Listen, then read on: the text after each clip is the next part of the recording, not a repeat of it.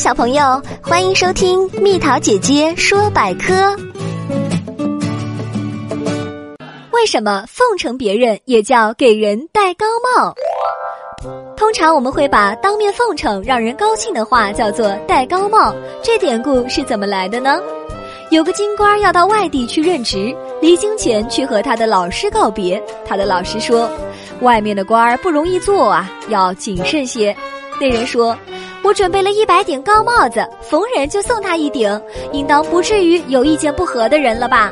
老师生气地说：“我们以正直的原则侍奉上级，为什么需要这样呢？”那人说：“天下像老师您这样不喜欢戴高帽的人，能有几个呢？”